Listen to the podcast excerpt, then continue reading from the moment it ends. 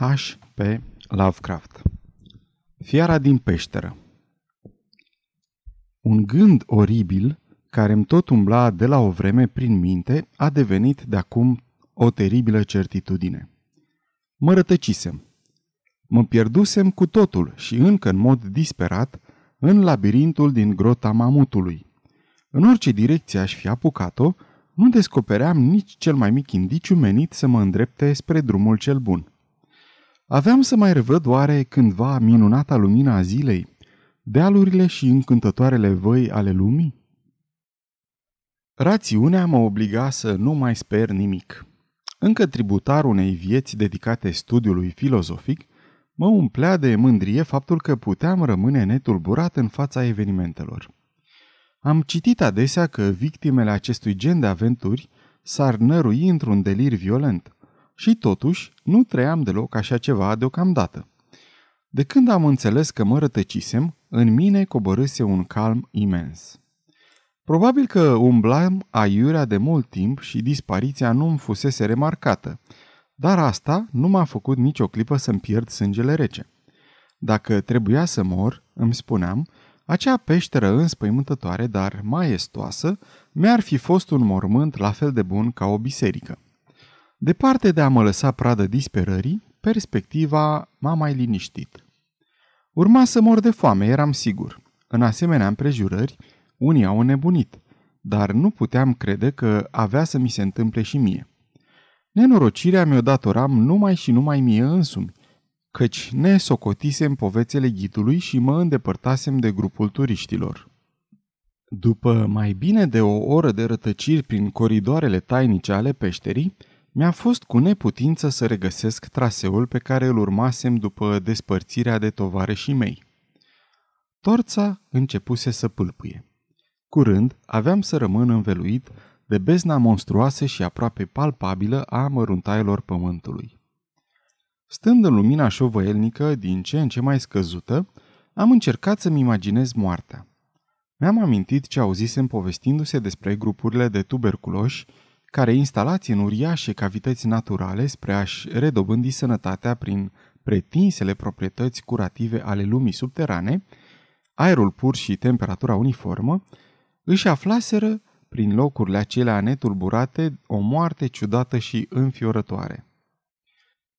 Trecând pe lângă ruinele triste ale barăcilor lor, m-am străduit să-mi închipui consecințele unei șederi exagerate în imensa și tăcuta cavernă asupra unui individ sănătos, în plină vigoare, ca mine. Acum, îmi ziceam, urma să-i suport eu însumi efectele, dacă nu cumva murind repede din pricina lipsei de hrană, mi-ar fi lipsit timpul necesar împlinirii unei asemenea experiențe. În cele din urmă, flăcăruia torței a pierit în beznă.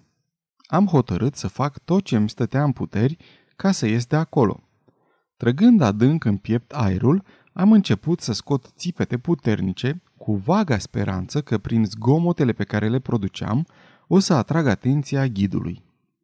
Dar pe când zbieram, inima îmi spunea că strigătele nu serveau la nimic și că glasul meu, amplificat și repercutat de nenumăratele metereze ale întunecosului de dal înconjurător, n-avea să întâlnească decât propriile mele urechi. Brusc am tresărit – căci avusesem impresia unui zgomot de pași răsunând pe solul stâncos. Să fi fost salvarea? Observându-mi lipsa, ghidul pornise în căutarea mea prin labirintul calcaros. În vreme ce încercam să găsesc răspuns la toate aceste întrebări, m-am apucat să-mi renoiesc chemările din dorința de a mă vedea salvat cât mai curând, când, într-o clipă, bucuria mi s-a preschimbat în groază. Auzul meu, destul de fin și devenit încă și mai sensibil în liniștea de plină ce domnea prin bârlogul acela, mi-a dat de știre în chip extrem de alarmant că pașii nu puteau fi ai unui om. Într-adevăr, în tăcerea nepământească a acelei zone subterane, picioarele ghidului trebuiau să stârnească un sunet sec. Ori zgomotele percepute de mine erau furișate – semănând cu cele pe care le face o felină în mișcare. De altfel, ascultând și mai încordat, mi s-a părut că uneori disting patru călcături ușoare în loc de două. Eram convins că prin țipetele mele deșteptasem o fiară sălbatică. Probabil un leu de munte rătăcit din întâmplare în grotă. Îmi spuneam că poate atotputernicul alesese pentru mine o moarte mai rapidă și mai îndurătoare decât prin înfometare. Totuși, instinctul de conservare ce somnolează înăuntrul fiecăruia dintre noi mi s-a trezit subit. Chiar dacă am ferit de un pericol iminent, nu făcea poate decât să amâne un sfârșit lent și teribil, m-am decis să-mi vând pielea scump. Oricât de straniu ar putea să pară, spiritul meu nu concepea să pună în seama vizitatorului nevăzut decât ostilitate. De aceea am rămas nemișcat și tăcut, în speranța că o să-mi uite prezența și o să-și continue drumul. Din păcate, nu s-a întâmplat așa. Evident, animalul însimțise mirosul, care, într-o atmosferă atât de limitată, trebuie să fi fost perceptibil de la mare distanță. Înțelegând deci că trebuia să mă apăr de un atac neprevăzut și invizibil, am apucat pe dibuite cele mai mari bucăți de rocă presărate pe jos și, cu o piatră în fiecare mână, am așteptat resemnat inevitabilul asalt al inamicului. În vremea asta, hidosul zgomot de pași se apropiase. Comportamentul acelei fiare ciudate era fără niciun dubiu neliniștitor. Umbletul său semăna cu al unui patruped, având labele de dinapoi în mod bizar necoordonate cu cele din față. Totuși, la scurte intervale, mi se părea că doar două labe erau angajate în procesul de locomoție. Mă întrebam ce soi de animal urma să înfrunt.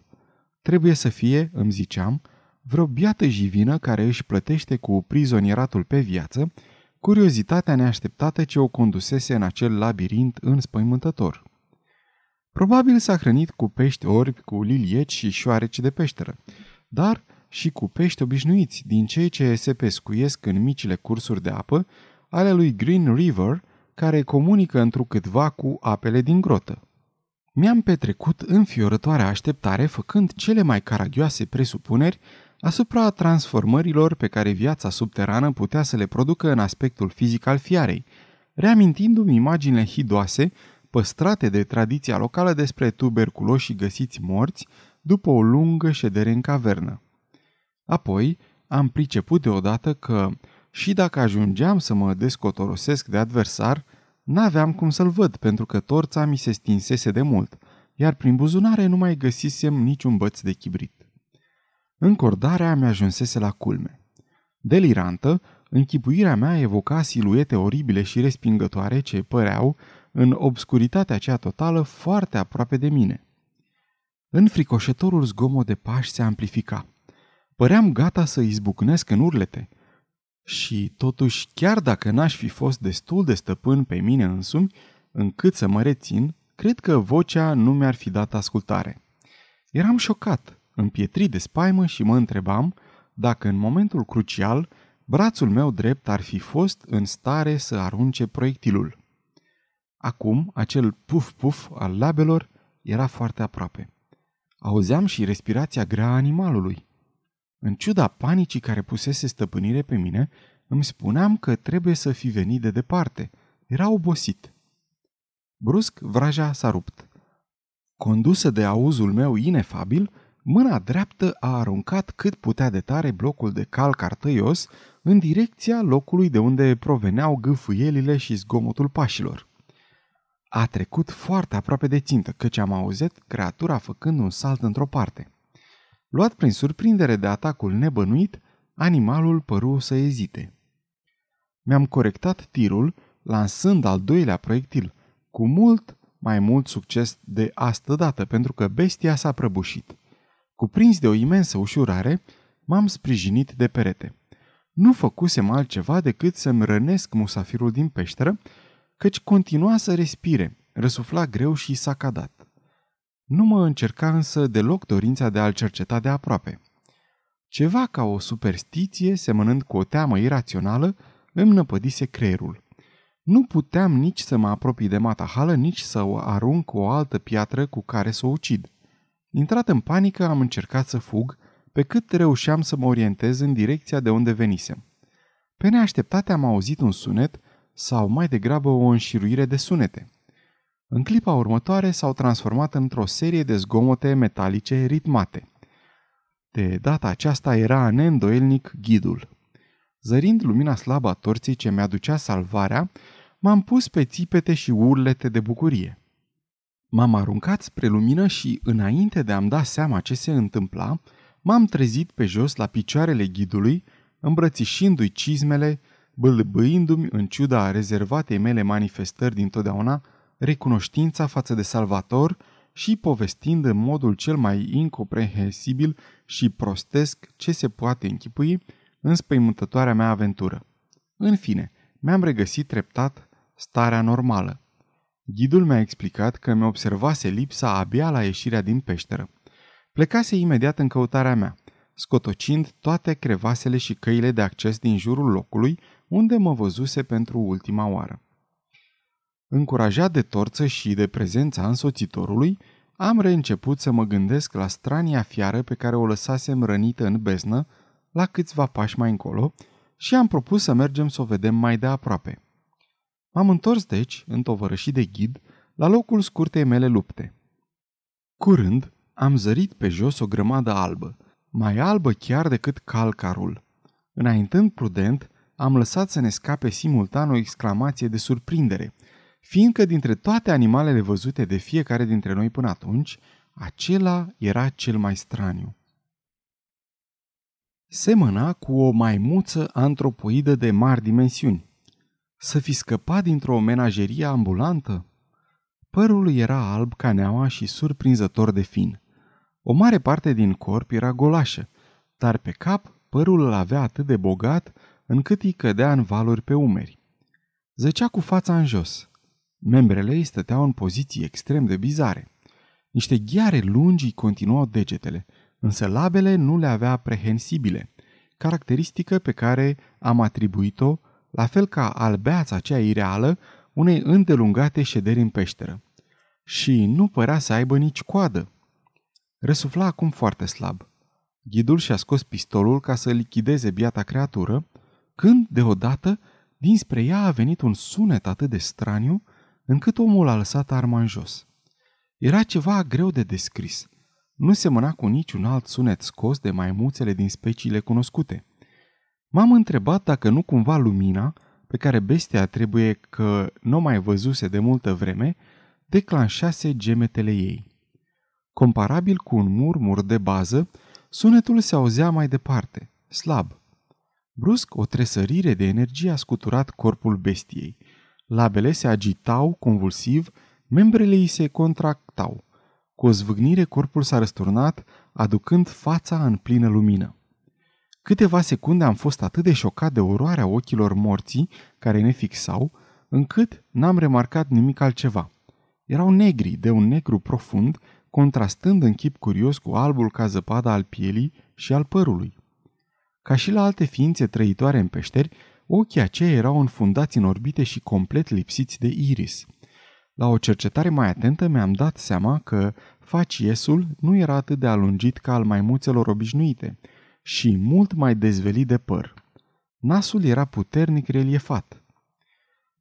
Pe când priveam spectacolul straniu ce se desfășura dinaintea noastră, buzele groase se desfăcură iarăși pentru a lăsa să scape mai multe sunete. În sfârșit, creatura muri. Ghidul mă trase de mânecă, tremurând atât de tare încât lumina pâlpâi, aruncând ciudate sclipiri alunecoase pe pereți. Nemișcat, n-am schițat niciun gest, incapabil să-mi desprind privirea din pământ. Spaima m-a părăsit încetul cu încetul, înlocuită de surpriză, de respect și de compasiune, căci sunetele emise de creatura lungită pe calcar ne revelaseră un adevăr teribil.